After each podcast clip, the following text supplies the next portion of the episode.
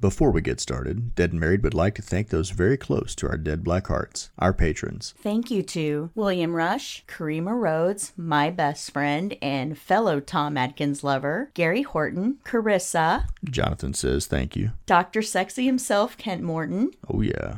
Kate Lamp, Travis's cowgirl, Lala Thomas, Hey, girl. and last but certainly not least, our friends over at the Podmortem Podcast. You can also check out their very own show every Monday on all major platforms.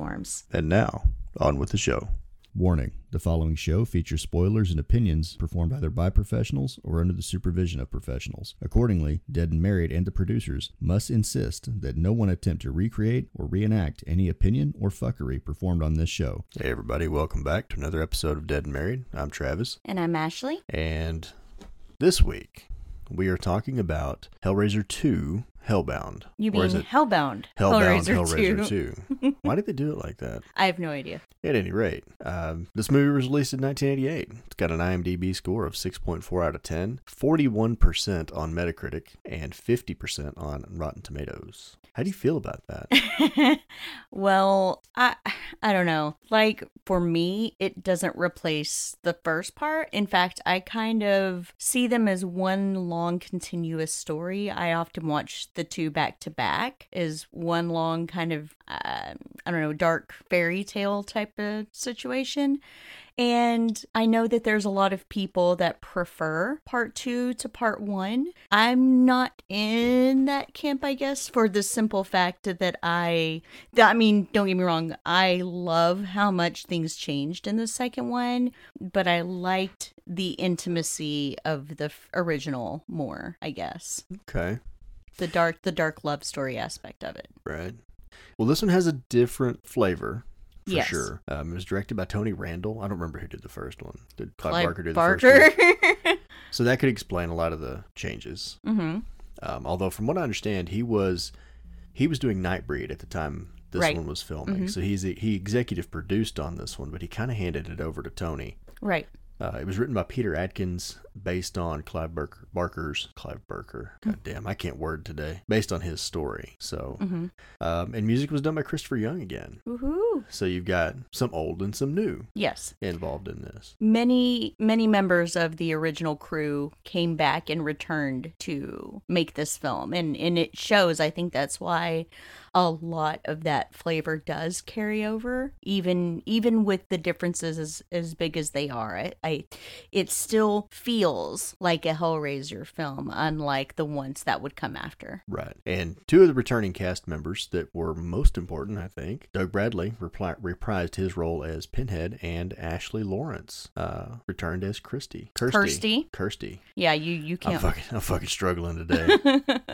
get off that struggle bus Come- it's it's real. come Struggle is here. real. um, Claire Higgins came back as Julia, and that's a well, no, I take No, that back. Simon Bamford Uh-huh. came back as Butterball. nicholas vince Mm-hmm. Nicholas Vince was the chatterer again. Oliver Smith came back. Now, Oliver Smith wasn't actually seen in the first film, right? He was the skinned skinless frank Frank. yes So he was a skinless Frank. Find those in the deli section. but we do get to see some new people. Uh, Kenneth Cranham plays Channard, Dr. Channard. Imogen Boorman um, plays Tiffany. hmm And Barbie Wilde replaced the female Cenobite hmm in this. Yes. But otherwise, pretty solid cast. So, do you remember the first time you saw this? Yes. Uh, Tell me about it. I was in high school. I, it was pretty much, I think, um, right after I had rented the original. My parents were divorced at the time. Well, mom and stepfather, and I lived with him so I could finish up my senior year of high school. And and uh, he drove a truck, so I was alone a lot. And after school, I had a friend that worked at our local video store, and I would go and just devour movies every day. And I had come across Hellraiser thinking I had never watched that before. It looked really fucking cool. I was kind of frightened of it at the same time because of the box art, you know, especially Hellraiser 2 in particular, because it was just these two Cenobites staring you in the face. It would would have been Pinhead and Deep Throat. And I was pretty much obsessed. So I pr- I pretty much had to seek out every Hellraiser that I could find after that. But I, I I guess I don't recall the very very first time I watched it. I remember the first time I watched it with you, and that's when we had kind of just moved in together and and stuff. We were newly into our relationship, and I remember showing you those two films, and you deeply regretting the choice that you had made in partners. Yes. yeah, I had never seen this movie before, and it was disturbing in some places. hmm Um, I don't the guy with the bugs, the guy that sees bugs. Browning. Yeah, that one. That was pretty rough. That's rough to watch. Yeah. That's a tough sequence. I, re- so I remember you having some not so good feelings about it the first time. yeah, I, I don't recall if you had turned away or anything like that. I just remember you being like, what the fuck? yeah, you made me worry about you a little bit. What did I get myself into here? Yeah, because again, I, I remember being like so obsessed, and I, I remember one time in particular, I wanted a Hellraiser shirt really bad, and you were like, "No, I don't want you having any of that stuff in our house or apartment." Yeah, My, how you have turned around. Oh, I know. I know. You finally broke me. I'm like looking at all of my Hellraiser merch here in in the studio. Right? yeah, it's just it's funny. Yeah, it's it's definitely taking a turn. So I don't know. I guess I can attempt a synopsis before we talk about the story. So this movie takes place immediately following The uh, events the first one. yeah. Uh, and so Christy is in a mental. Kirsty? Kirsty. She- She's going to be Christy before this No. is. Even you're going to call her that. No, I'm, I'm not. So she's in a mental institution Mhm. or hospital. The Channard and, Institute. Uh, yeah, and she's being held there. She's going to get treated by Doctor Channard. He apparently is a big. He's been doing like He's big. crazy ass like House on Haunted Hill experiments. I was gonna say he's a big uh, Cenobite fangirl. on the yeah on the I almost called them inmates on the patients there. and uh, he is a big fan of the occult. Yes. I mean, at least they don't ever come out and say it, but I mean, when they investigate his office, like clearly he's he's having some some fan fiction or something. he's he's into it, and the box shows up again. Mhm. The well, he's got like a well, few yeah, of he's them. got like three or four of them. That's a whole different box of worms that we can get into later. But uh, the Cenobites get summoned by a. Uh, is she is she autistic or just mute? Uh, I think she's. Uh, I don't know. She she's a savant, obviously. Right. But uh, she also seems like maybe she has PTSD or something. Yeah, they never address whether or not she actually has a mental illness or if she just ha- maybe has been traumatized and just doesn't speak. Well, I but think, like every child, when she finally decides to speak, she says a cuss word. I think he's kind of keeping her there against her will to Yeah. keep her quiet because of some actions that we find out later on. So Yeah. But anyway, um, Cenobites get summoned and all hell breaks loose. Oh my gosh. See what I did there? I yeah, I do. So anyway, speaking of the story, how do you feel about it? Um, again, I feel like was this film necessary? No. Do I still enjoy it? Yes. Um, I don't know that it was really necessarily needed for Kirsty to feel like she needed to go find her father, I guess. If if there had never been another film made after the original film, I think it would have been just fine, I guess. Um, having said that, the the story's fine. Um, I don't know. It's hard to describe because the movie itself, I love the the film. It's gorgeous to look at. The score is incredible.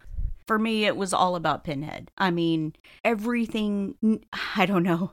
I, I hate to say that nobody shows up for anybody but the Cenobites, but that's not being entirely fair because I so much enjoyed the story of what was going on between Julia and Frank in the original. I guess. I, don't know that it's entirely unfair to say that everybody shows up for Pinhead because the original plan in this was to, at least at the end, make Julia the new Queen of Hell. right. But that did not go over well with fans. Right. Um. He's he Pinhead sells the tickets. He he he did. Um. Or does. But I don't know. I, as far as the Julia stuff, it's great. She to me, she is the most badass in this film that she ever is. But I guess it's just Kirsty stuff. I just feel kind of, eh. you know, the whole thing with I need to find my dad. I just I don't know. It's just, it's okay. It's serviceable. Yeah, yeah. So I like Kirsty, um, but having said that, she's not so much a final girl. At least she's I don't know. I, I don't know that she was she at least not in this one. Maybe in the first one she's trying to do whatever it is she's trying to do in the first one, but See, I feel like it's the opposite. I don't And- feel like she's really a final girl in the first one. I feel like she is more so in this one, but it still doesn't feel like a standard final girl no. archetype. No, cuz she doesn't I don't know. She at no point really does she have that I'm going to stand up and fight back sort of thing. I guess she does in the first one. But in this one it's all sort of I guess it's situational, maybe. I don't know. It's it's hard to describe. It's got a different feel to it yeah, than like Heather Langenkamp's character in Nightmare. right, right. um, right. where she's like, "I'm fixing to whoop this guy's ass," and I, you just don't forget that from Kirsty. I don't, and and I'm not sure why that is. I don't know. Like I, she just is there. I guess. I don't know. I feel like a dick. I feel like a dick. I think the difference, maybe maybe I've got it nailed down in my brain here. See what I did there? Is that uh, you know most final girls they're they have a plan and they're taking action, hmm right? They're moving forward towards something. They kind of they're actively pursuing something. Not for her- necessarily, because in the the case of the ultimate of final girls, Laurie Strode, she wasn't exactly the gal with a plan from the beginning either. no, she wasn't. But Kirsty seems to really, she just is reacting to whatever's happening around her. hmm sort of. There doesn't seem to really be a plan. She's just kind of there and then rolling with whatever happens. Right. Which I, get. guess it could be said that that's what Laurie Strode did in the first Halloween. Yeah. Well, that's why I was saying, like, for me, Kirsty just kind of felt incidental in the original. Like, I, I was here for whatever was going on with Julia and Frank and the Cenobites. You know, I don't know. I and it, that's nothing against Ashley Laurence whatsoever. She, you know, is icon status at this point in Hellraiser. But I don't know. Like I said, her part story wise, it just didn't do it for me necessarily. I guess. Maybe the problem is that for this film, at least, you could almost take her out of this film and it really wouldn't change a whole lot of it. Right. She didn't play a big enough role in the, I guess, the main plot necessarily, uh, that she would be absolutely necessary to its advancement because it seemed to be really centered around Channard and Julia. hmm Um, she was just there to kind of provide some backstory to them, which she should not have had in the first place. Yeah. Yeah. Because Channard was already kind of on the trail for this. Right. So, yeah.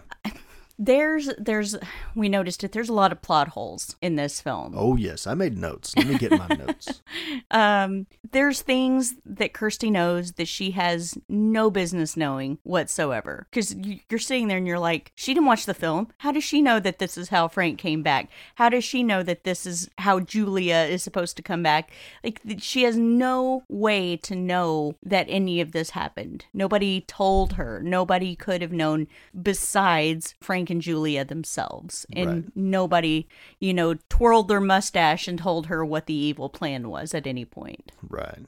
Yeah. So I think the first thing, I guess, for my part of the story, I, I noticed a lot of story problems. hmm And so the first one is when she gets into this institution, when she wakes up, they are saying that, yeah, the boyfriend, I guess, told a similar story, hmm but they let him go. Yeah, I couldn't understand that. If he's telling the same story, why is he not there too? If he's ranting and raving about demons and torture porn and whatever, why isn't he in the cell next to her? Right. That doesn't make sense at all. How did she know that Julia came back through the mattress or that she can come back through the mattress mm-hmm. just like Frank? She doesn't know shit about Frank. Right. She knows he came back, but she doesn't know how, but she seems to know that Julia can somehow be resurrected through this mattress. hmm It didn't it didn't matter. I, I just Well, because she so even weird. says at one point, at one point, telling the story that Frank came back, she's like, somehow, I don't know, he just came back, and it's like, well, if you know how Julia came back, it would stand to reason that you would also know how Frank came back. I, I don't know, it, it doesn't make any sense to me. Right. And then in a cutscene or a, a flashback to the first film, it shows a scene between Frank and Julia where he kills her and your your favorite line, one of Nothing personal, nothing baby." personal baby. Yeah. But then it shows her laying on the bed with chains in her face, Mhm. holding the box. Right. How did she get there? She was already doing the purple people eater thing. like he had killed her. How did she end up on the bo- on the bed to open the box? I don't know. I can't. I that can't. doesn't make any sense. There's a scene where they're in Channard's office, or was it his house? I think it was his house. It's his house. and he's got like three other boxes under these little glass domes. How many fucking boxes are there? Well, if you go to Bloodline, uh, it is explained that Angelique had a lot of boxes made. Yeah, well, who wants to go to Bloodline? Nobody wants to go there. I like Bloodline. Just close your mouth. yeah. So again, the bug guy scene that was just hard to watch. Mm-hmm. That was rough. Um, so when Julia does finally get resurrected and she's skinless, she's dripping. How did she not bleed to death? Like it seems like she would have Oh bled to death. God. And when she's walking now around, you're like, just she nitpicking. Leaves, she leaves bloody handprints, but at one point there's a long shot of her standing, looking in a mirror, wearing a white suit. Which why would you give a bloody person a white suit? That makes no sense at all. But there's only blood on the carpet immediately where she's standing. There's no footprints there. I think you're just nitpicking now. You had some valid plot hole stuff, but there's there's other stuff that I'm sure they just didn't think about. I'm, I don't doubt that. But one thing that they should have thought about, and I'm sure somebody thought about it, is that at some point he decided she needs a dress, but I'm going to wrap her up first. I'm going to put her in some nice ace bandage. And they called that movie The Step Mummy Returns. oh my god. You know I was going to do that. Yeah, You I, knew I was. I did. I don't understand why that sick bastard got turned on by her. Like, at that point, they're like making out and he's grabbing on her skinless booty. Once she- Uh, I'm really the wrong person. Once she gets her groove back, I'm gonna, you know, yeah, she's she's hot once she gets skin. But prior to that, no, I don't think so. Yeah, I I will say um she had a major glow up between the two movies. Yeah, Like What- that's that's not saying anything against Claire Higgins or, or or anything, but she definitely looked a lot better in this second film than she did the first with that weird hairstyle she had. So you brought that up when we were The watching. very it, harsh and makeup. I agree with that. She doesn't look like a pissed off third grade teacher anymore. uh, actually, I think I may have had a teacher that wore her hair like that. anyway, but no, I agree with you. She definitely. I don't know. It, I think it must be the hair. Yeah. I don't know. It's weird. Yeah. But in the first one, it's like I don't see what I mean. What's the big deal? What is what movie is that? Does she have beer flavored nipples? like I didn't, I didn't get it. I didn't understand. And and in the book, it talks about you know she's supposed to be the hottest thing anybody's ever seen. And then, Mhm. eh, but in this one, okay, okay. Um, further search of Channard's house reveals that he has a picture of Pinhead's human form. Mhm. Why would he have that? How would he even know who that was? How would he put those two together? Extensive research. He Scooby Doo that shit. He w- he would have just flat disappeared in World War II. How would he? It doesn't make sense. Uh, we can look up really old stuff and find picture old photos of people too that we would Yeah. yeah. It, it I'm sure it can be done. Yeah, I, I don't. Maybe, maybe. Um, the silent girl, she got on my nerves a little bit. She was just a plot device. They needed someone late game to open the box. That was that's the whole her whole function Mhm. in this. She contributed nothing else, and they give her a backstory, sort of. They give her a flashback story, kind of. And I don't, I don't understand why they did that. And then at the same time, she opens the box, and the the Cenobites, the Cenobites from Sonic show up, and oh my god. and Pinhead says no, right? He says it's not hands that call us, it's desire. Mhm. When did that matter in the first one? And what's worse is that they don't even go after Channard, who is the one who wanted it open. The desire was his. They go straight for Kirsty. I believe I explained all this to you off mic. Yes, that they were still butthurt that she got away. Yes. I just don't, I don't know. It didn't make sense for him to make that statement at all, at all. So no one is ever allowed to change the story or lore ever. It has to be exactly the same every Listen, single time. I'm not saying that you can't change it. I'm saying that if it's only the second movie in a series, you should probably try to have some kind of consistency. Well, that's my point. It's Because only the it- second movie. If you change it every time, then it's not lore. It's just individual films that are loosely connected by a title. I disagree. Okay. You're allowed to disagree. Are you done bitching now? I almost. I didn't Oh make my one. Hang on, I made one observation while you were while you were watching it because we were watching it and it showed the front of the house, right? And Uh-huh. one of Kirsty's hallucinations, you're like, "Hey, I know the address to that," and I was like, "Yeah, it's 55," because it's all you see is 55, and you said, "No, it's 55 Ludovico Street," and I'm like, "Fuck, I know that name." So I googled it. Ludovico is the Ludovico treatment used in A Clockwork Orange, Yep. and it was a form of aversion therapy Mm-hmm. in that film. And so you it was to teach Alex DeLarge to not be attracted to the uh, deviant shit that he was doing, Mm-hmm. right? Right. So I wonder if they picked Ludovico on purpose. Like, because the people who were affected by this, Frank and Julia, and then later Channard, all into some pretty deviant shit. I think you're reaching. I don't think you're reaching far enough. No, I you need to get your T Rex arms No. and reach a little further. I think it's it's a coincidence, or maybe the name Ludovico is more common in the UK, where you know both films take place. yeah, I don't know, maybe. I just thought it was interesting. I that they mean, how much used that. Longhorn shit do we have here in Texas? Goddamn, too much. Okay, then. I'm just, they could have picked any other name, but they chose that one. How many Travis streets are there? I don't know. A lot. There's one in the town we live in. There's one here too. That is the town we live in. There was one in where we lived before. there was one we lived in before. Anyway, I, I, think I'm done. Although they do incorporate one more thing, and this is not neither is your dig. You get two really awesome, awesome, awesome. See, see, you you're gonna pick on me. I'm gonna pick right back. you got me all wound up now. There's two pretty awesome Julia pimp slaps in this movie. Well, two? one, one. I was gonna sure. say there's only one. Yeah, she straight knocks the shit out of Kirsty. Yeah. So, yeah, I didn't have, I didn't say Christy. Okay, so so you just told the entire movie. Well, I didn't. I mean, you were talking about story, and I was talking. no, I didn't. I didn't talk about story. Well, why didn't you talk about story? because you were like, I got to go through all my notes. I got to go through all my notes, and I got to bitch and make well, you feel bad about, about yourself. No, talk, talk about your story then.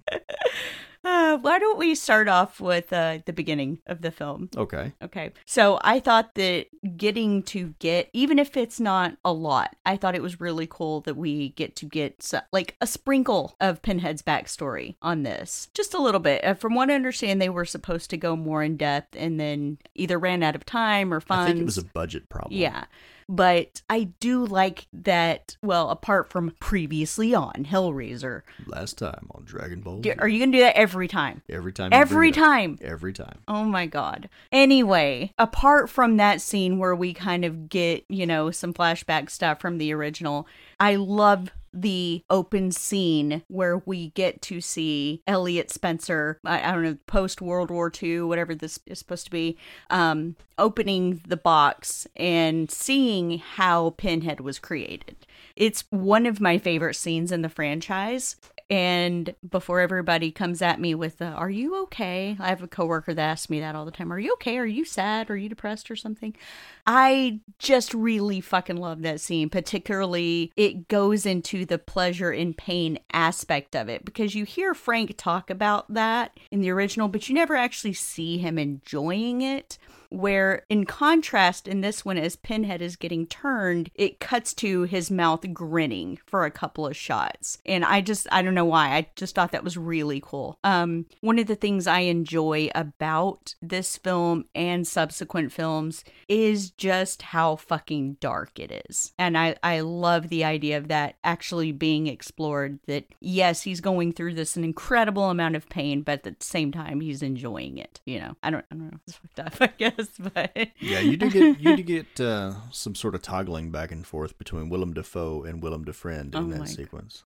Anyway, um, I like I said, I enjoy the fucked up of movies. Like it, I feel like if they were all just the same mundane formula, there's really nothing special that it's trying to do to set itself apart from other horror films. You know how many slashers are out there that repeat the same formula over and over and over, and it gets boring and tedious after a while. So I think that's why a lot of us horror film lovers tend to graduate to more extreme fare because we want to be pushed to our limits a little bit more and get to see something that it, I don't know, maybe it's the car crash effect or something something that we want to see something new. We want to see something. Now, I do have a line, like like we've stated many times. There are certain films that I refuse to watch, but at the same time, Hellraiser was that for me. You know, when you spend your life watching Freddy and Jason and Michael, you know, eventually you're like, yeah, yeah, yeah, yeah. But this was the first time I remember watching a film and being completely surprised that I was getting to see something I hadn't seen before.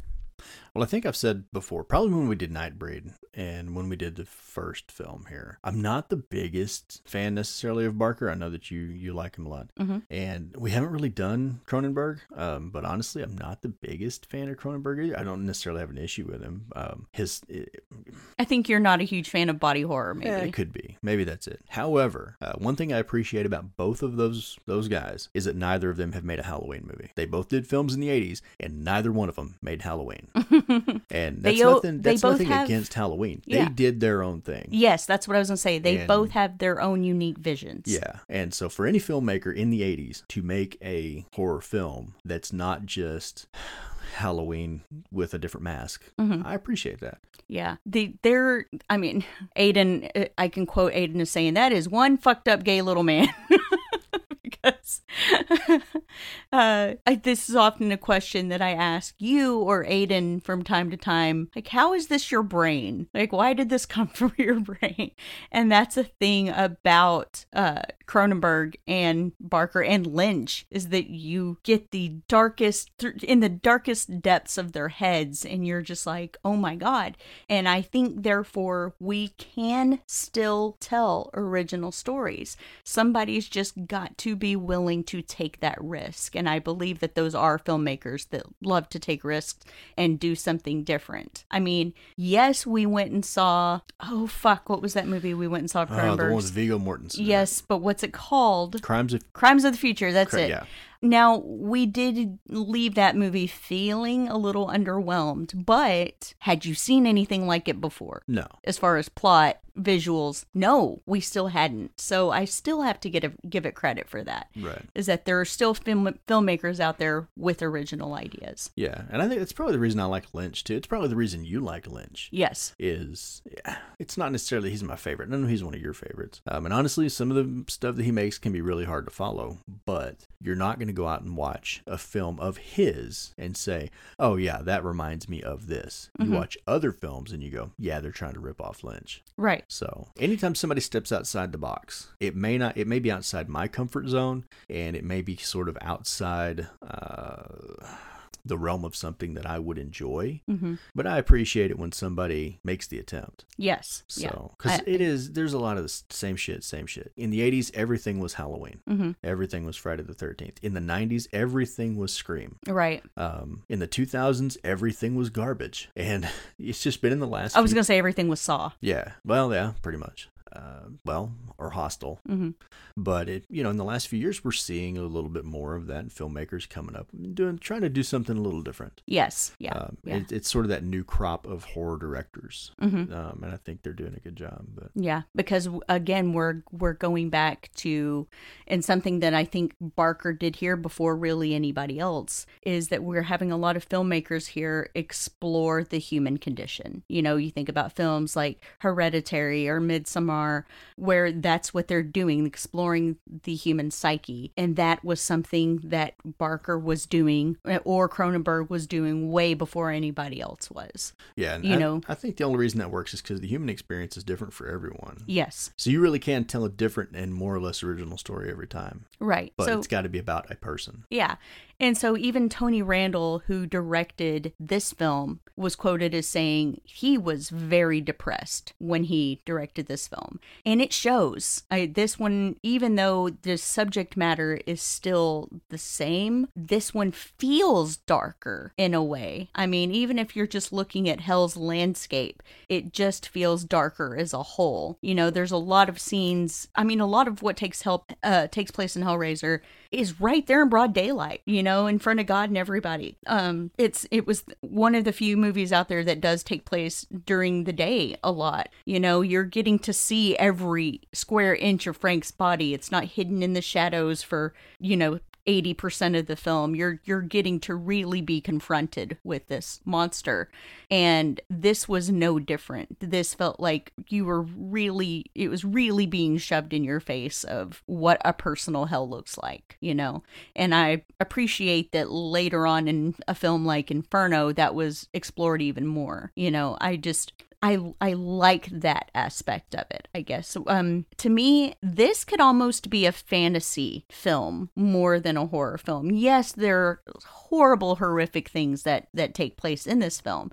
But when you think of hell and Leviathan and just giant Escher painting that is hell, it does seem more fantastical, I guess, to me. Yeah, it's almost a almost like a C.S. Lewis sort of thing, you know, line which they go through. They that the kids they go through the wardrobe right into the into Narnia. hmm It's kind of the same thing here, different portal, but they travel through some media um, into a completely different Right. state, completely different realm. Yeah. So yeah, I can see the the fantasy aspect of it. Yeah, I don't I don't know. I think so. It's still horror. It, it is, it is, but I like that there's that fantasy element to it where you're getting to, I mean, because you've only heard about hell, you've only heard about the Cenobites really, this was the first opportunity we got to expand upon that mythos and really put some context to everything that Frank was talking about. And I really enjoy that Yeah. part of it. Well, I mean, and they didn't really do that much with it in the first film.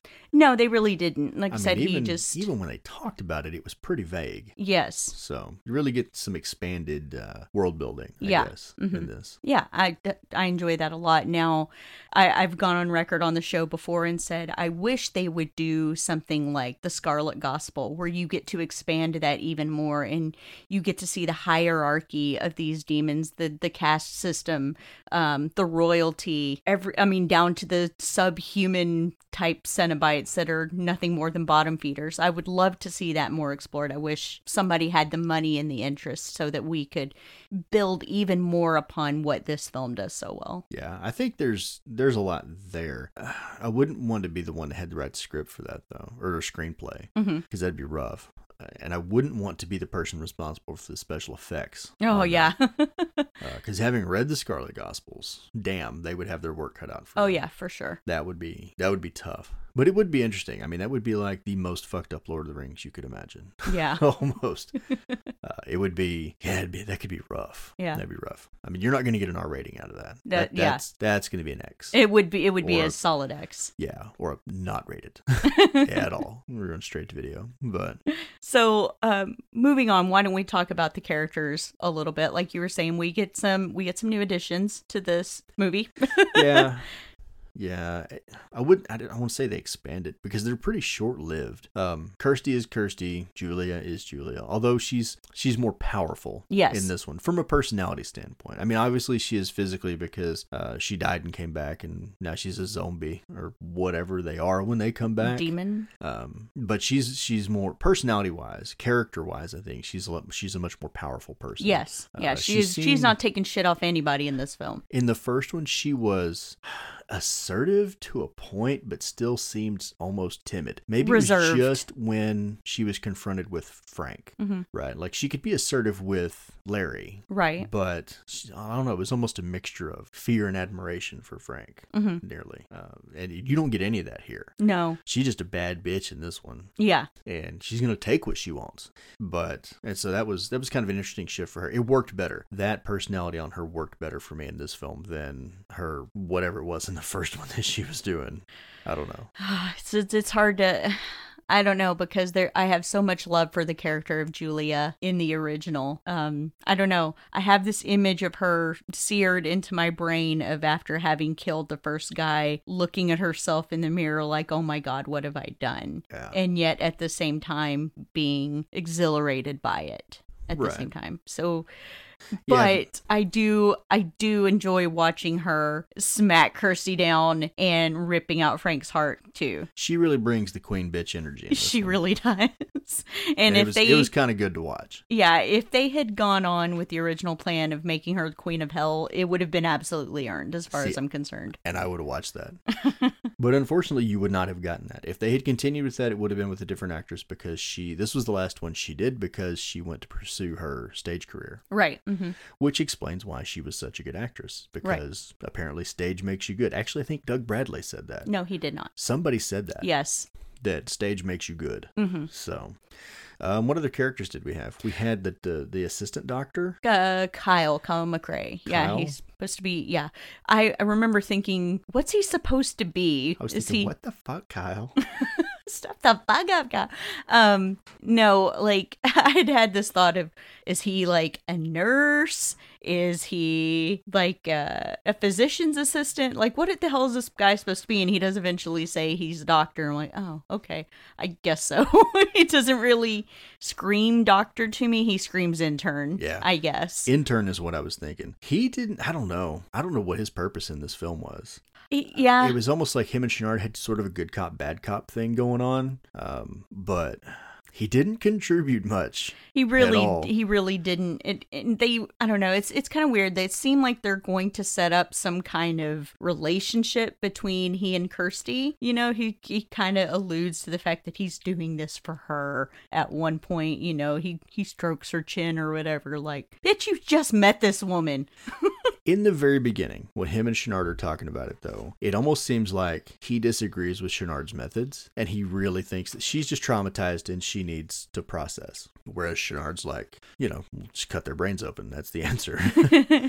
um, and then almost immediately he's like, a horny teenage boy. Yeah. And I don't. Well, no, not necessarily. I think he just wants to be the white knight and and do right by her, but Yeah, maybe. he's just so way out of his depth on this. It just it happened really fast and he didn't last very long. no, he was he was at the wrong place at the wrong time, Yeah, pretty really much. was. And he doesn't serve as much except to be one of Julia's human juice boxes. Yeah. So, Yeah. She just crushed his ass like an empty Capri Sun too. yeah. Um, who else we got? We've got uh, Tiffany. Yeah. Tiffany is the the mute girl. Yeah, and I think you already touched on her. Yeah, she's just there to solve a puzzle. Yeah, and and so that basically leaves our big big addition, which is Channard. And I dig Channard way more as a Cenobite than I do as an evil doctor, I guess, because to be honest, he really doesn't do just a whole lot either besides stand and listen to Kirsty pensively or stand and listen to other people pensively, watch stuff pensively like well, you get so in the beginning he he gives that monologue right, while him and Kyle are walking from surgery. Well, first he's giving a monologue while he's carving someone's brain up. Mhm. Uh, We with- have to see with this weird ass looking drill thing, Yeah. which is later the same shape of penis implement that's used on him, basically, um, to turn him into a remote controlled Timmy. Uh-huh. but it's just I don't know. You get those monologues at the beginning, and then yeah, it's just him watching from the sidelines, sort of reacting to whatever's going on, yes. or him horn dogging after Julia, Yeah. and that's it until he his transformation takes place. So Right. I don't know. I So- didn't get a lot from him. Yeah, that uh, I think that's what I was gonna say too. Is that he he really isn't there to do much except to get Julia from point A to point B. He he's her means to an end. He's just Ubering her around. Yeah. Um, but I guess if you really, really think about it, he is, I don't know, like, it's like Julia's a car salesman and she's trying to earn her commission for Cenobite bucks or something. I don't know. But it's almost like she is recruiting him, sort of. I, I don't know. I don't, I don't know how to explain that. That somehow she knew he existed and knew that he would be good for hell or whatever. She said, Leviathan wanted souls, I brought you. I'm like, how did she know about him? You know, is this like a God scenario where they can see all and everything? Yeah, I don't know, but if if she's bringing souls in exchange for something else, then it's almost like is it some kind of weird pyramid scheme or something? Like is she getting her racetrack rewards by? Hey, I already made the joke. I made the I joke know. first. Don't take my joke. I'm not taking your joke, but no, I get it. It's kind of it's kind of strange the way they approach that. Or is she earning her way out of hell by doing that? I don't think so. But it seems like she kind of likes it oh, there. Oh, yeah. Yeah. So maybe she's just working for a promotion. I have no idea if she was, you know, she is talking about Leviathan now that she worships him. So, you know, this is my god. And it seems like she's in it full, like all the way. Yeah. Like she's she's absolutely committed to this being this other being now. And it really sorry, it really suits her. I, I was happy with what where her character went. She did it well. Yeah. Uh, the actress, she she pulled it off. She sold it. Yeah. But yeah, Channard just seems like he's a means to an end. Now, as a Cenobite, I, I'm sorry, I like the look of him. I think he's he's I don't know how to describe his look. He doesn't have anything that really stands out the way the other Cenobites do,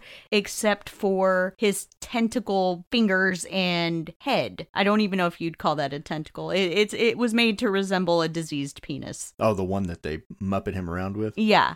Yeah, I don't know what that was about. His his Cenobite situation is odd to me because he doesn't look like any of the rest of them, but somehow in my brain he's less distinctive than any of the rest of them. Mm-hmm. It's like I've assigned an identity to all the other ones, even well, and I guess they do have names. I just don't know what they are. But to me, they all seem singular. They're all individuals, right? They all Right. have sort of a personality, even though there's nothing ever where they express any sort of personality or whatever. They have a look that that differentiates them from the Yeah, other. and he's just a fucking backup dancer. you know what I mean? Like he's not. He just doesn't. I don't know. It just didn't do it. Yeah, that I guess that's my thing is he's just kind of blue with these, you know, I was laughing because the scene where he's getting transformed, they bring that like razor wire thing over his face, and I was like, "Someone get the cheese slicer," Yeah.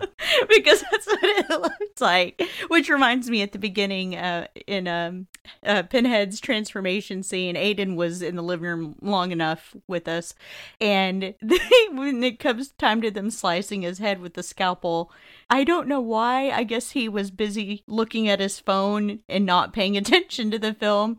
And he said something about it being a tiny pizza slicer. to do his, to do, make the grid pattern on his head. He was like, you know, and they get the tiny pizza slicers out. Yeah. I just died, and it made me think of this this vine where the guy uh slicing up a pizza and, and it, like I don't know how many pieces he ended up with 32 48 and the guy's like that's enough slices! So now every time uh Pinhead's getting transformed I'm gonna forever think that's too many slices. But I don't know how he looked at that and got pizza cutter from it. I have no idea. I'm like dude that's a fucking scalpel. It's just a scalpel on the end of a dick. I don't. I don't I don't understand. Yeah. How his brain works. So um let's see what what what we got after characters Oh, let's see. Um, well, there's Bug Guy. There's a lot. You've got a lot of patience there. That no you I said after characters like what, oh, what- I thought you were talking. I thought we were still talking about story characters. no no no Um, so after that, it's really acting. mm-hmm. I mean, we didn't really. We talked about the characters, we didn't talk about the acting. So Doug Bradley is Pinhead. he always brings it We've already, you know, we've we've both kind of been rubbing one out over Julia, so she does a great job. I don't know. I, everybody gave me what I expected. Mhm. I think. I've never really thought that uh, Ashley Laurence was always a terrific actress. I've always felt like some of her line deliveries have been a bit wooden or off in places. Um, I didn't say that she was good. I said that she got. I got what I expected. uh, Tiffany doesn't really do much. Um, something about British actors, though. Can you tell a bad actor from a good one? Because I feel like as long as you have the accent, it automa- automatically makes you sound more something than American actors. having an, having a, an accent that is foreign to an American automatically makes you better. yeah, I don't know why. It, it just that sounding so I don't know. proper. No, ma- it wouldn't. It doesn't even matter to me if it's. It doesn't necessarily have to be British. Um, Australians, they're better actors than we are because they have accents that are not the same as mine. Um, Jacksepticeye, little Irish dude. He's probably a fantastic actor because he's got a badass accent. I just don't. I don't know. It's weird. I understand what you're saying though. yeah, There's I- something about it. they just I, I don't know it's something that makes it them seem more intelligent more worldly something but but yeah so i don't know if i would ever notice a bad actor in uk any of our uk listeners please let me know if, if you've seen bad acting and what that looks like And do they feel like American actors are better because we don't sound like them? i really Like, does it doubt work? that Does it work both ways? i doubt that Probably not, because um, they gave us some person whose name I can't remember. The guy who played Dracula. gary oldman Yes. And we really haven't given anything back that would match that. So we lost. we have american actors that are fantastic No, we have Tom Cruise. no um, we have christian bale This is true. okay We do have Christian Bale, but he's a little crazy. Um, But then Christian Bale is Welsh, so, so that not American. doesn't count. Good Damn, job. damn. You just sabotaged I almost had one. I almost had Nicolas Cage. we gave the world Nicolas Cage. Oh my We god. I guess I guess people out there would say uh, Leo or Brad Pitt, Yeah, okay. You got me on Brad Pitt. The other one. hmm. Matt Damon. I guess people would say those are our. Matt Damon hasn't done a fucking movie in 20 years. Not yet. He has. Last good one he did was Good Will Hunting. But anyway, it's been a minute. No, it really hasn't. has. You watched the movie with him in space like here recently. Remember? Yeah. He's like on Mars or some shit. That was a recent That's movie. an older movie. No, it's really not. I'm going to have to look at that. I'm going to have to look at it. I don't know if I believe you. well, it's it's true. Trust me, any I watch more movies than you. At any rate, so true to your point, is that uh, so like Frank, the guy that plays Frank, I couldn't have help but notice that he had a nationality change between the first film and this film. Okay. Because he was slightly British in the first one, and this one they I guess they didn't dub him. Did you say they dubbed him in the first one? yes. And so in this one, he's just sort of a vanilla American. And He I was, was, like, American in the other one I too. don't. He sounded different. So I'm like, who's this fucking guy? It's the same guy. Yeah. Yeah, It no, it's it's guy. Sean Chapman in both films, Yeah. but but yes, he was dubbed over with.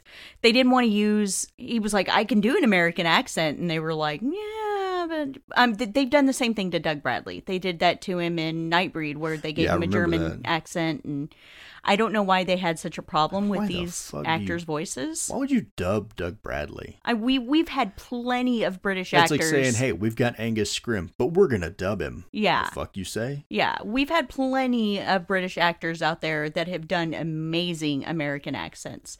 I mean, would you have ever believed Andrew Lincoln was not from Georgia? I didn't know he wasn't from Georgia. Exactly. Exactly. Did you think them I mean, did for a second did you think that maybe the actors in the Boondock Saints weren't really Irish? Fuck no. Yes. I know. No, I'm saying I could tell that they're not. Really? Yes, I okay, can well, tell I'm that terrible they're at this game. I can tell thought they were both Irish. No, I can tell that they're putting on an Irish accent.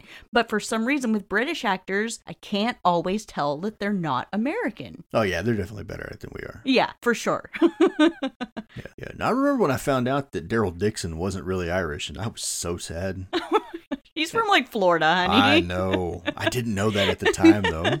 And whoever the other McManus brother is, Sean Patrick Flanery. yeah, that guy. Um, yeah, I thought it's because of his last name. His Oh last name's God. Flanery. It's like, yeah, he Oh, must be. He must be Irish. He must really be Irish. which he Goddamn. very well may be, but it's not But he doesn't native. really have that accent. no, I feel like we've talked about this for a really long we time. We really now. have because we were talking about the characters. Right. no, the acting the acting was was fine.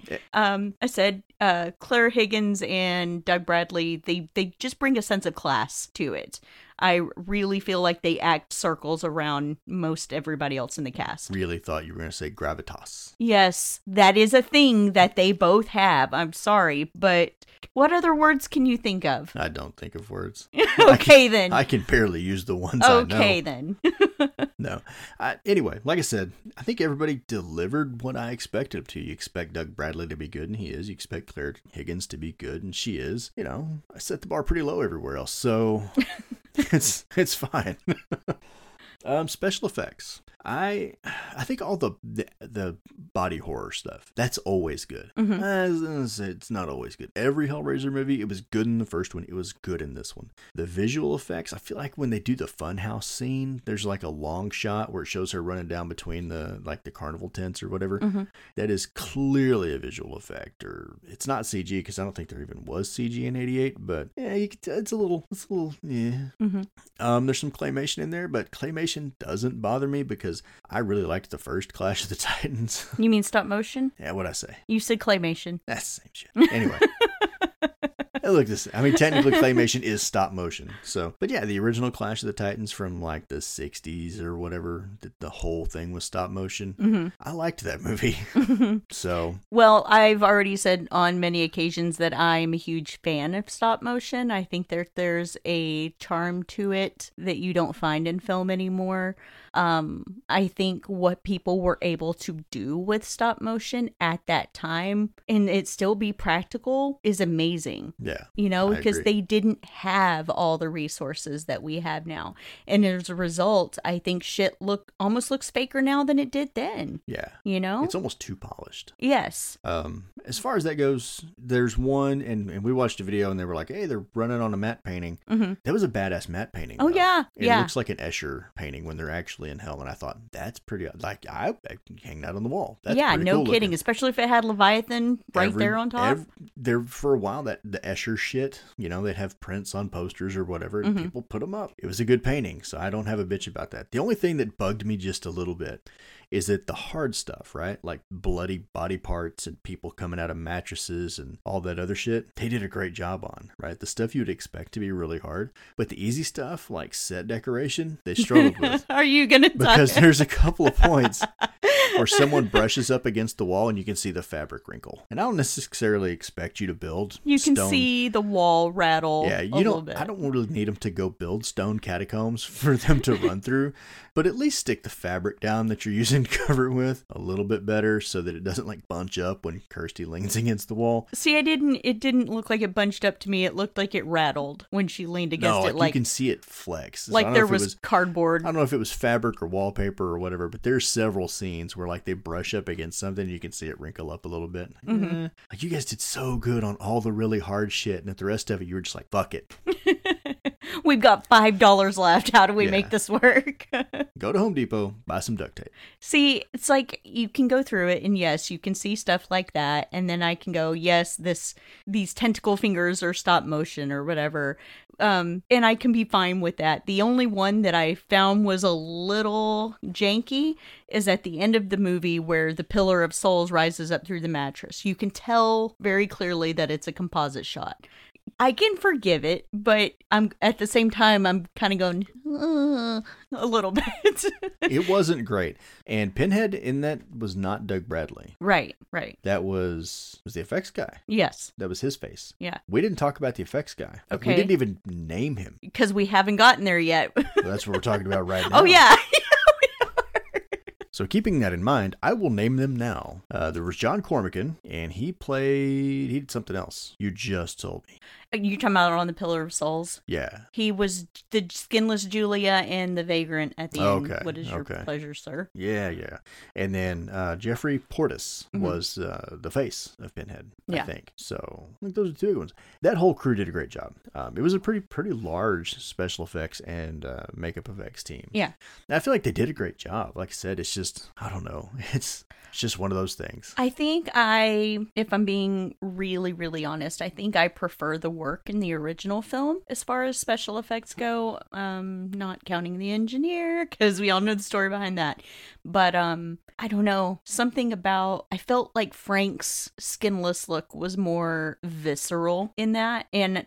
I'd be remiss to not bring up his rebirth scene. That to me still stands as some of the best special effects work I've ever seen in a film in my life. Um, and I just felt like that was missing a little bit in this one, even though it's gorier, even though there's more special effects stuff done. I still feel like that original film did more, I guess. Yeah, I got the feeling in the first film, and, and I didn't do any research on it, but you get the feeling looking at uh, Skinless Frank that his he doesn't for one he does not move around as much, which leads me to believe that his skin suit or whatever uh, is is probably composed of more individual pieces, you know, Mm-hmm. and, and it was a lot darker, right? You didn't see him like in a spotlight, but in this film, Julia's skinless form is Actually, you very, did see him in the daylight. That's what I was talking about earlier. well, I know you were. It just it seems her she's crawling across the floor chasing the bug guy around. Mm-hmm. Uh, they're playing night crawlers,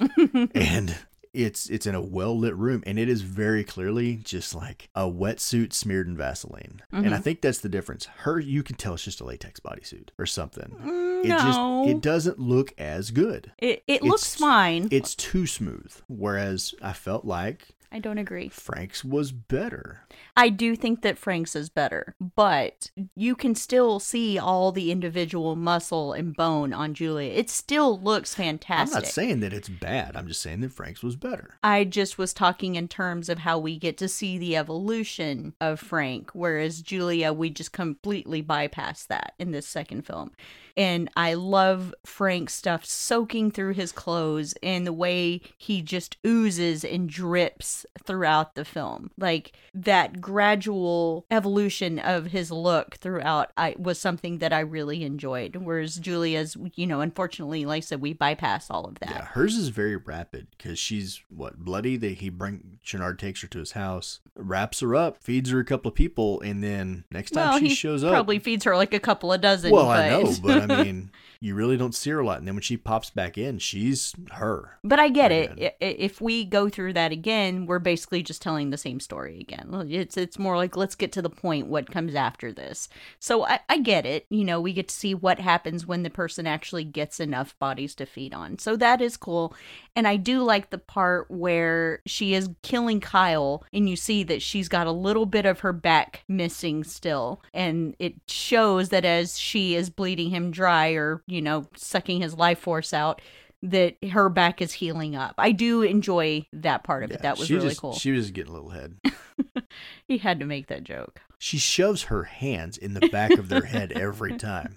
I know. So of course I'm gonna say she's getting a little head every time. Because he said it like five times watching the movie. I said it every time she did it. I was like, I heard you first time, honey. I'm still not laughing. Every time. But I feel like that kind of covers the special effects part. Yeah. I mean, I don't know. Was nothing really disappointing. I just the wallpaper fabric thing. I just thought it was kind of funny. I will say, if you are able to watch Leviathan, the story of Hellraiser and Hellbound, Hellraiser 2, absolutely watch it because they do go into more depth as far as the special effects go and how they created every single thing, the decision making process behind the looks, um, even down to uh, there. There's one thing that we can mention, and that is that the look of the Chatterer completely changed between the two movies. So probably anybody who is a fan of Hellraiser knows this story already, but Nicholas Vince, who portrayed the Chatterer, was having a hard time with his mask because he couldn't see, he couldn't really talk, he couldn't hear, and so he requested that they make the Chatterer able to see. And unfortunately, there was a scene that was lifted from the final draft that shows the process of him getting eyes necessarily. But Travis and I noticed this time that it wasn't just eyes he got, he also had ears because his ears were kind of fleshed over also. So it's almost like they took a first layer of skin off his face and that's what's underneath, maybe. Yeah. But to me, he kind of looks almost canine a little bit, which I guess makes sense because Chatterer is often referred to as the pet of the Cenobites. So I guess that makes sense. I just, in terms of the look itself, I'm not a fan. I prefer the original look of the Chatterer. Yeah. He, he's way more terrifying. Yeah. I, the second look wasn't bad. It's just a little off-putting when you're watching the film when all of a sudden he changes. You're Right. like, what the fuck happened? Yeah, because for the first half of the movie, anytime they show him, he still looks the way he did in the first film. Right. And then all of a sudden, in the next scene, he's completely different. right. So yeah, Not bad.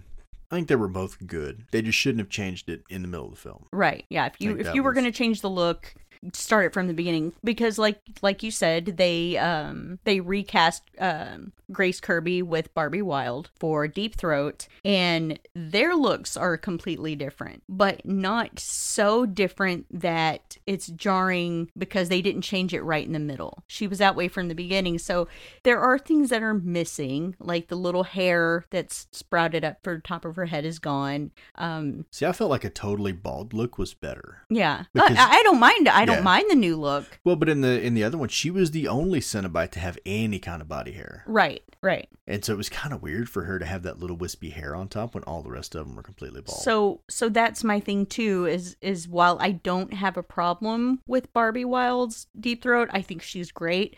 I still find Grace Kirby's to be the creepier of the two in the original. Something her eyes look much more dead um whereas the this Deep Throat I feel like she's a little bit more feminine looking. You can tell that she's a fem- fe- feminine Cenobite whereas I don't feel like you really did in the original film. So, I don't know. I don't know. well, in the in the book, they're supposed to be sexless. right. Yeah. So yeah, the first one probably fit that description a little bit better. I think so. But unfortunately, uh, Grace Kirby was terrified of seeing herself. She did not enjoy that process, and so she did not sign on to do the second part. So, and also not uh Barbie Wilde, not an American actress or a British actress. She was a Canadian actress. Okay. So. all right. So I know one of your favorite things about these films. There's two two things for you that make a Hellraiser movie. Okay. The first one is Doug Bradley. Yes. Second one is Christopher Young. Yes. Absolutely. 100%. So tell me about the music.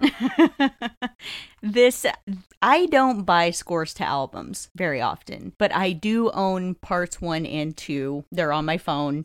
Um these have got to be it, it even though it's a horror film, to me, this is some of the most beautiful orchestral work I've ever heard. It's, you get, I don't know, I don't know how to describe it in the original film, but seems like part two took that original score and turned it up to 11. Like, That's what I was going to say. it's way more in your face, bombastic. Just, I don't know. It has a certain gravitas. Oh, yeah.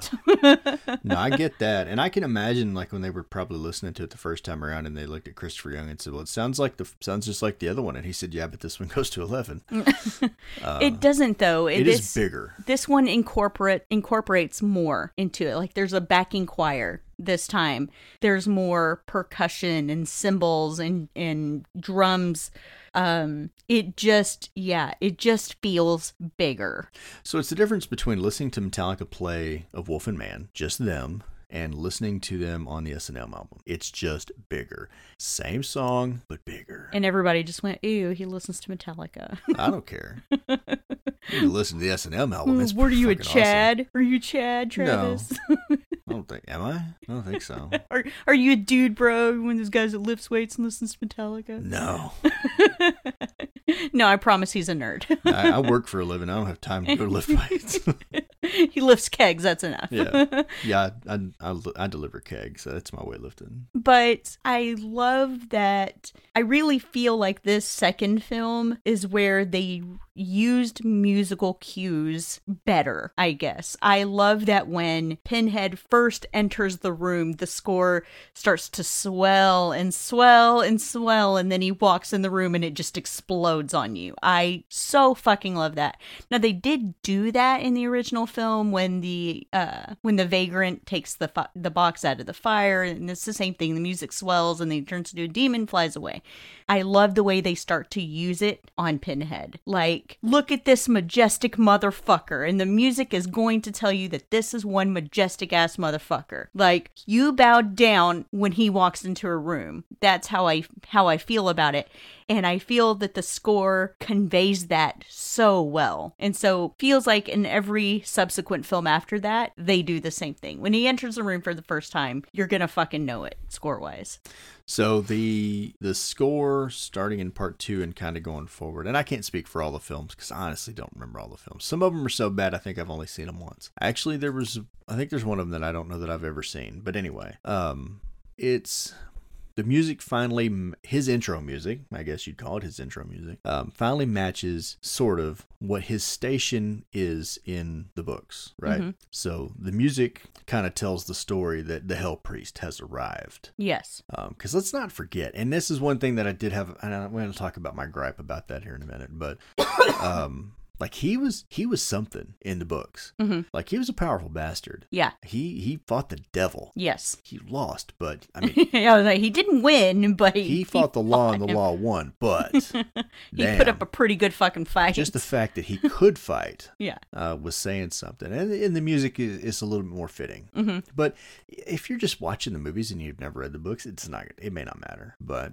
yeah i feel like the music fit him fit that character a lot better Yes. in this one than it did in the first one hmm it was more atmospheric i think in the first one and yeah you get the the, the part at the end where they they kind of turned it up a little bit but i feel like for the most part in the in the first film it was really more about setting a mood than telling a story and i feel like the music told a story or helped tell the story better in this one Maybe. So, Maybe. I just I appreciated that it was like more, do more, do more, More do cowbell. more. Yes. so it's time for loved and hated Really? it really is Yeah, because we, we had this argument last week, which I was told was funny and a nice little moment between me and you in the show. Oh, yeah? kind of having our little argument about where we were. So yeah okay so we have discussed this further and confirmed that it is indeed time for love and hated yes, so what did you love and or maybe hate you Although go don't- first. I always go first. what did I love about this movie? That's tough. I don't know if there's anything that just jumped out at me and I would say, oh, I really love that. I like Pinhead in this movie. Okay, let me, let me clarify. When I say what did you love about this movie, I don't necessarily mean love like hearts in your eyes. I know that. I know that. Um, I like the effects. Doug Bradley's always good. He, you know, he he is that character. So I like that. I like the story. I like that they kind of took it in a different direction. Um, I do I do like sort of the dark fantasy part of it. I kind of wish they had explored the hell side of things a little bit more because uh, that part was kind of interesting to me. As far as hated goes, mm, nothing really. Nothing that I really just hate about the film. I mean, I guess it would be kind of back to that. There were some things like the the hellscape that I wish they had given us a little bit more on. I would not have turned it down if they'd given us a little bit more background on Pinhead's original character. Um, I've always thought it'd be cool to have some more background on the uh, uh, the the the groupie Cenobites like Deep Throat and Chatterer and uh, don't know who the big one is. What's his name? Butterball. Yeah, that one. well, you know, um, it'd be nice to have a little bit of background on them, mm-hmm. but it's not necessary like to forward the story. It's just, uh, I think maybe, and again, it kind of comes back to having read the books. I'd like to see the lore, mm-hmm. you know, instead of having just read. Like, give me a visual to go with what I've read, mm-hmm. sort of. Uh, but that's I don't know if that's something that'll ever happen. Right. No, that it would definitely be a little bit harder to achieve. It absolutely would. Yeah. I mean, when you think of films like Harry Potter series or Lord of the Rings, you think, I know that this is possible. Why hasn't somebody done that? Unfortunately, there has to be enough interest in it. Yeah. It would require huge investment. It, it'd take a massive budget, and they would just they'd never make their money back. I don't think. I don't know that there's there's not enough Clive Barker fans out there that would buy those tickets. I don't think for them to make the millions of dollars that it would take to actually do it. So right. At any rate, that's mine. Show me yours. uh kind of just piggybacking off of what you said i even with some of the shittier entries, I don't know that this franchise would be what it is without Doug Bradley's performance as that character. Um, there's a lot of people that don't like part three, and I would argue that part three is one of my favorites just because he's full on pinhead in that. And they'll say, yeah, well, he went slasher. He's not a slasher. Okay, fine. He's not. But isn't it fun? Isn't it fun watching him ham it up and be that person? Even if it is just one entry. The guy's having a blast. The guy's who has not had much to do in the uh, the previous two films because he was told the direction he was given was do less, do less, do less. And I agree that that does make him creepy. It does make him scarier, but getting to see him have one-off entry where he gets to just really be himself is fun. So I I love the way he plays that character. Um, you know, people always want to say that Freddy or Ash Williams have the best one-liners. I would argue that Pinhead has got some of the great all-time one-liners. So, kind of to go back to the the book, I would disagree with people who say, "Well, he's not supposed to act like that," because in the book, he wasn't just uh, an automaton that came for vengeance. He had a personality, and he would fuck your shit up. I, mean, I don't know. To me, the, like his that really quiet do less pinhead is less like the book than anything else. So I mean, in that regard, I would I'm I'm kind of with you on the part three pinhead. I think that's probably the closest representation one of the a closer mm. representation uh, because he had an agenda. He does, but he's still more reserved. He is, but that. I mean, he can still yes, mess shit up. But he's not making spectacles. Well, no churches and no, stop talking about things you don't understand. All right, fine. Continue. anyway, um, like we were talking about before, um, I love I love the score. The score is my my second favorite part next to him. I do love that they expanded on the the world, the lore, the mythos.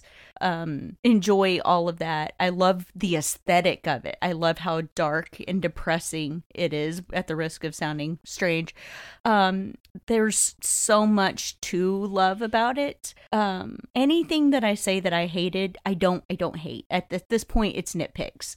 And the only nitpicks that I have are what we've already discussed, that being the plot holes that are very obvious.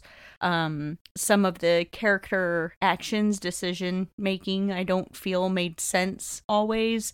I do feel like the pacing is off in a few places. And the big fucking bitch that I have the most egregious sin to ever be committed is how are you going to have a Cenobite that is five minutes old take out these well established, powerful fucking Cenobites like they're nothing, like they're an afterthought? Because when they all become ensouled or whatever. And uh Channard says oh good a fight you know and they're all there in their perfect movie still Avengers showdown looking scene looking at him like oh yeah we're fixing to take you the fuck out. You're like yes yes yes. And so you're hoping that's the way it's going to go. They're going to destroy Channard let Kirsty and um Tiffany go and instead they're all humanitized. I don't know what the word is. I'm looking for. They're humanized and they get taken out like they're nothing. And and even pinhead you know he drops that photo and you think oh fuck he means business. And he picks up his little weird fucking cutting tool whatever that is out of his batman utility belt and he heads toward him and you're thinking oh yeah. And then he just gets his throat cut and he's quickly quickly dispatched. And that scene to me is so fucking disappointing. Yeah, I don't. Un- I didn't understand that choice either. Like you've been here a whole minute. This guy fought the devil, and he's still alive to talk about it. well that book was not around at that point but doesn't matter. I'm just saying. No, I, I, I can, I can agree with that complaint. That didn't make sense to me. I was waiting for Pinhead to just straight fuck him up, like chains come out of everywhere, rip him a new orifice, and then he just like, okay. And if you're gonna take Pinhead out, you can come up with something better than I'm just gonna cut his throat. yeah That's it. Yeah. It seems like it would take more than that. It like, seems like he would probably enjoy that. right He'd be like, "Thank you, sir. May I have another?" and just keep going. I, I don't know. And yeah, that the- was kind of Yeah, it's the same thing with Julia too. Like you've built her up to be this all-powerful badass that just can knock a girl out with one backhand. And the way she met her demise was pretty underwhelming too. Her skin just rips off and she flies down a tunnel. That that's it. That's all we get, you know. So I know that they meant to do more with bringing her back as the Hell Priestess or the Queen of Hell. Queen of Hell, but that knowing that she wasn't going to come back, that ending feels very underwhelming for her. Feels very anticlimactic. Yeah, it wouldn't have been a bad thing to give her a, a better send off. Yeah, I mean, because Frank gets his fucking heart ripped out and there's all fucking flames and shit. And, you know, that feels very final. And you're like, you're rooting for Julia. But when it comes to her death and Pinhead's death, it's kind of wah wah, I guess. Yeah, you'd kind of hope for something a little more heroic, I guess. for both of Theatrical, something, you know. Make a make a spectacle. yeah. So. so Th- those would be those would be my big bitches about it. But other than that, I still fucking love this movie. Like I this is not one that's ever I, I heard another reviewer say that if he was gonna pick a sequel, this is not the first one he grabs, you know, at random. And I disagree with that. I'm always like, I gotta watch one, two, three like in that order I've got, you know, I but again, this is my favorite franchise, so I'll usually do one through three at the very least. I may not always do four, um, and so on, but I will definitely most certainly watch the first three and without fail part one and two back to back. Because like I said, I feel like part two is a continuation of this story. Um, it helps that they did a previously on where you just get thrown right back into it, even if Kirsty did manage to get a haircut in the five minutes between burning the box and getting picked up by the paddy wagon. yeah, she got a haircut in the in the squad car on the way. yeah, but it, I I just love it. I I can't help it. I love this movie. Maybe like I said, not maybe not as much as the first one, but I do still love it. So is that your final thought? Yes. My final thought is it's pretty good. It's pretty good. Yeah, because you seemed like I mean I feel like we bitched more than we did anything else on this. Yeah, it's still pretty good. Though. I I didn't have a list of potholes, I uh, plot holes, potholes. yeah, yeah, s- same thing. It's the same thing. I just I don't know. It, it's I like it. I like it better than some of the ones that came later. Maybe Well, that's how. I'm judging it. Is that some of the ones that came after this are just so bad Mhm. that oh, this one's pretty good. Oh, that's not that's not. I good don't know. It, criteria it to base sounds terrible, right? But I don't know. I'm just judging it based on comparison, I suppose. Story's better. I probably like this one better than the first one.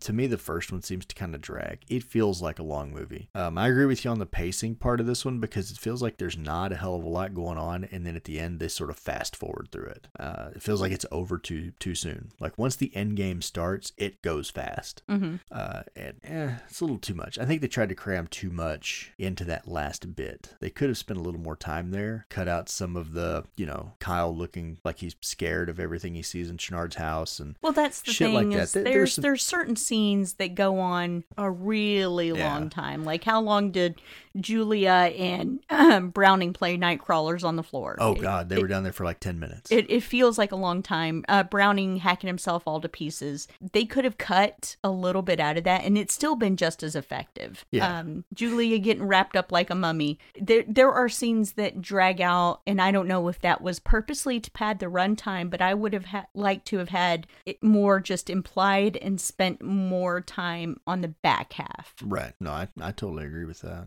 I think it's one that if you've never seen it, you should still watch it, hmm I agree. uh, especially if you're a fan of the first one. If you're a fan of the first one and you haven't seen this one, then what's wrong with you? You're still, you're still gonna like this but one. this, these two, the first and second Hellraisers fit together almost exactly the same way Halloween one and two do. hmm Uh, like it all, it all happens on the same night. Right. So uh, they, they just go together really well. But again, I, I think I prefer this one to the first one just because it has more of the. It, it's not a love story. It's it's more of the dark fantasy type of thing. So I can understand that.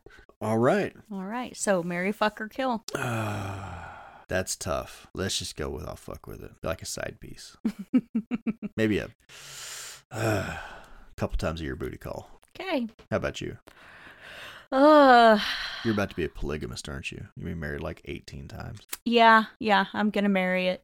While it's not a perfect film, normally I reserve marrying for what I feel to be perfect films. This is one that I, like I said, if I'm gonna watch the first one, I'm gonna watch the second one. So it's one that is heavily in rotation. This is one that I could not not watch again, I guess. So while I am aware of its flaws and I do have complaints, it's still one that I don't ever want to be without again. So You love it in spite of its flaws. yes, Just like me. just like a real marriage. just like me. All right. All right, so I believe next week is your pick. So what are you picking for us to cover next week? God damn, you couldn't warn me about it. You just could have put me on spot oh like yeah, that. yeah. I'm gonna put you on blast. Oh damn it! Fine, we're doing Reanimator. Cool. All right. Well, next week, join us for Reanimator, where we get to talk H.P. Lovecraft. Fucking finally, yeah, buddy. we get to talk Jeffrey Combs. Jeffrey my husband. He doesn't know it. what? and some of the wildest fucking head fucking we've ever seen. But until then, take care, guys. Bye. What would you do to save the life of a teenage boy? If you subscribe to our Patreon for just 3 to $10 a month, you can get Aiden out of the industrial sized hamster wheel we use to power our show. For that, you'll get access to bonus content and allow me to remove Aiden's handcuffs. He doesn't run worth shit with them on anyway. Also, be sure to show your support on our social media pages. You can find us on Twitter as TravisL80 and SpookyMom83. Thank you for your consideration.